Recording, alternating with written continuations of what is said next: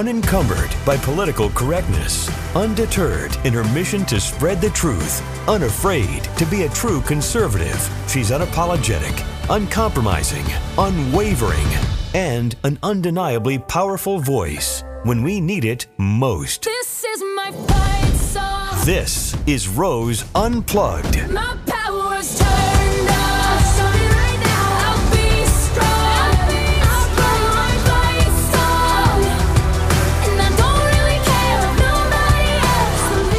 Welcome to this episode of Rose Unplugged. I'm really excited because we'll be talking to former Governor Bob Ehrlich, and he has a new book. It's original, unconventional, and inconvenient. Donald J. Trump and his MAGA movement. Can't wait to talk to him. Can't wait for you to hear the interview. But before we get started, I want to tell you that these episodes are made possible because of people like Mike Lindell at My Pillow. If you go to mypillow.com and put in promo code ROSE, you can get up to 66% off. Now, let me tell you something. I have both pairs of slippers. They have two different styles. One's a slip on, the other one is a moccasin. I feel like my feet are being hugged by these slippers. They are so comfortable, so warm, so cozy. But they have other great products. All you need to do is go to mypillow.com and check out those products and get up to 66% off if you put in promo code ROSE. Also, Hemp Lily, another wonderful woman who has started this business even through COVID. She she hung in there strong. She is a patriot. She's a Christian. She's a wonderful woman. You people would love her. Hemp Lily, L I L Y, hemplily.com. If you put in promo code ROSE there, you get 25% off. And I want to tell you, I use her products. They are amazing. The moisturizer, the gummy bears at night. There are so many items that you never even thought of, special oils, essential oils. You need to check out hemplily.com. Put in promo code ROSE for up to 25 for 25% off. All right, so let's talk about my next guest. He is the 60th governor of Maryland. He was the first Republican elected in 36 years before 2002. He had previously served four terms in the House of Representatives. He served as member of House Majority Whip Team. Prior to his time in Congress, he served on Maryland's House of Delegates, and now he serves as senior counsel in government advocacy at King and Spalding Law Firm. He's the co-host of Bottom Line with Bob and Kendall Ehrlich. You may have heard this interview with Kendall, his co-host, his wife.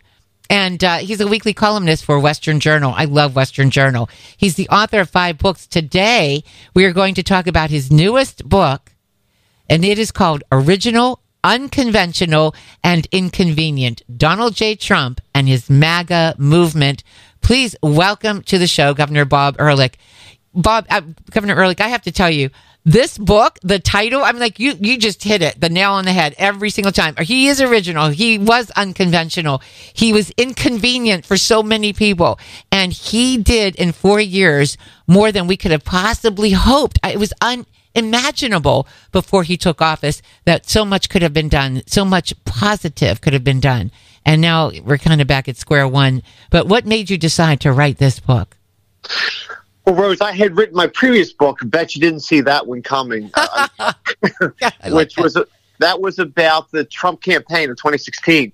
I had been on my uh, one of my previous book tours, on, on my third book, and I had not intended to write my fourth book, but I was in New Hampshire, I was in Florida, up and down the East Coast, primarily a little bit in the Midwest, uh, doing my third book tour, and I just started seeing uh, the people showing up for this casino magnate, Queens developer, former Democrat, Right? uh, the whole nine yards, and and it, I, it was tangible. It was I've never seen. The, the only parallel I could draw in my lifetime was Jack Kemp crowds. I- I'm a big Jack Kemp fan. Uh, I love Jack Kemp, and he really could turn on an audience. And Is that right?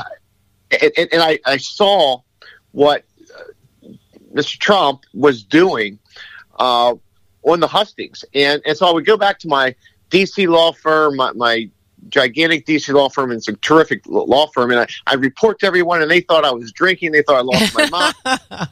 But you know, I mean, uh, K Street, Washington was in denial. Of course. No one thought that was going to happen. No, one. no one foresaw it, but I No. saw it. I saw the crowds. I saw the yep. women, particularly in the white T-shirts, the Trump T-shirts. Yep.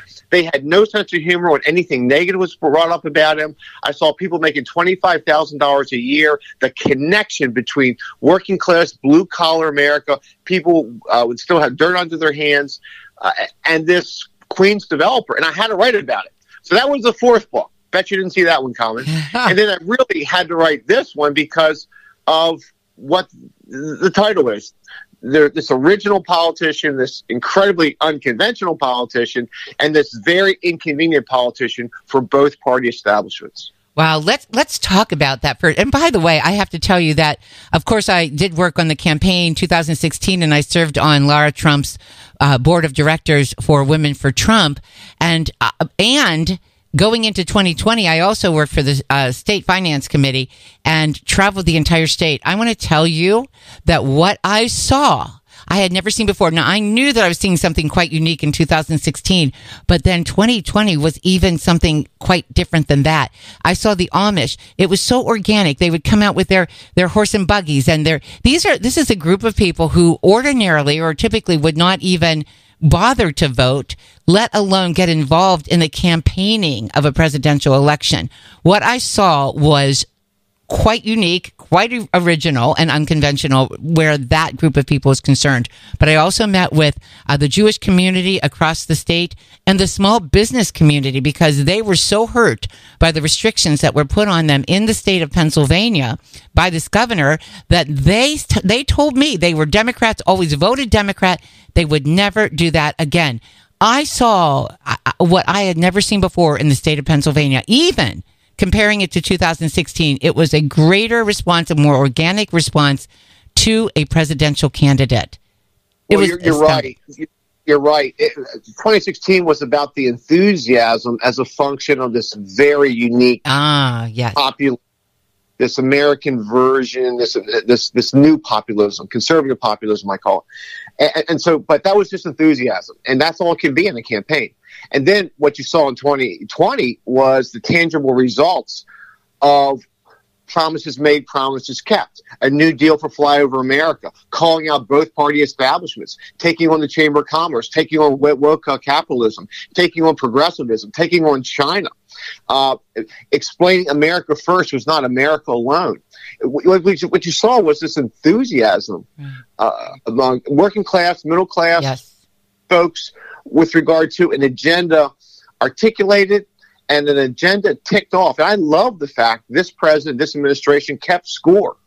You know, Americans keep score. They made God made That's scoreboard right. for a reason, right? Remember when they didn't want kids to keep score?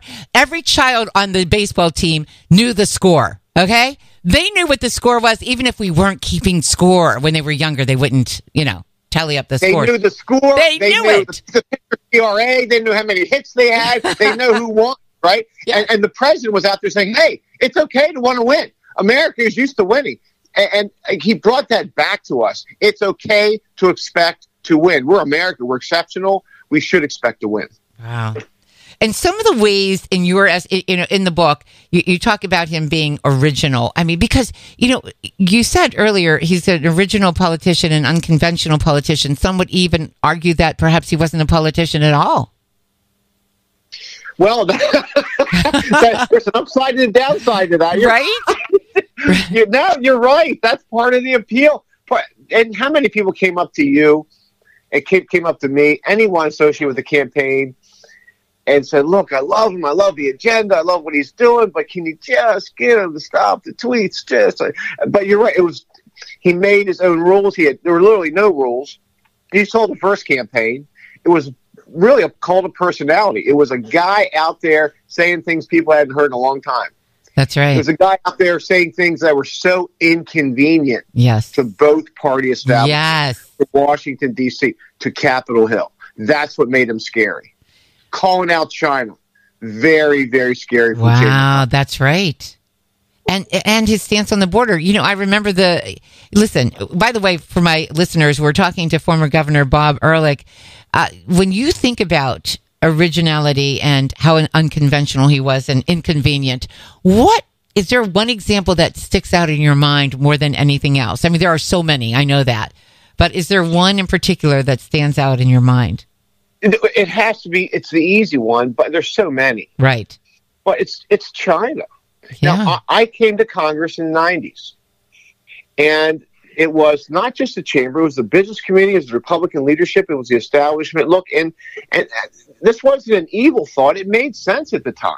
Not all of us bought it. I, I did not buy it wholeheartedly, but it was look to the extent we can engage them, the uh, WTO, make them uh, less maligned players, make them play by the rules. You'll create a uh, a, a mini democracy, and, and you'll see not just uh, capitalism with Chinese or communism with Chinese characteristics. You'll see uh, over time uh, a less dangerous regime, and that was the mindset. You know that. I know that. I mean, I was part of. I was fed that as a new member of Congress in the '90s, and that was the mindset of the mainstream Republican Party, the mainstream business party, the business Democrats, for that matter for decades until this guy came around. And not just by the what I loved about Trump was the whole China thing wasn't Johnny come lately. He has been talking about this for 30 years. Wow. He had been That's true. Intellectual property and what trade deals were doing to fly over America and, and how dangerous this regime was. And, and, and Hong Kong being in, uh, in the crosshairs, all of this. And what you see now is the fact that that's, uh, that narrative just wasn't true. It was not true then. It was, it's not true now. It's a very dangerous regime. And you had this one American politician with the guts to call it out. And, Yes. and, and, and uh, obviously this was just exactly what uh, the Chamber of Commerce, the establishments, Silicon Valley, Wall Street did not want to hear.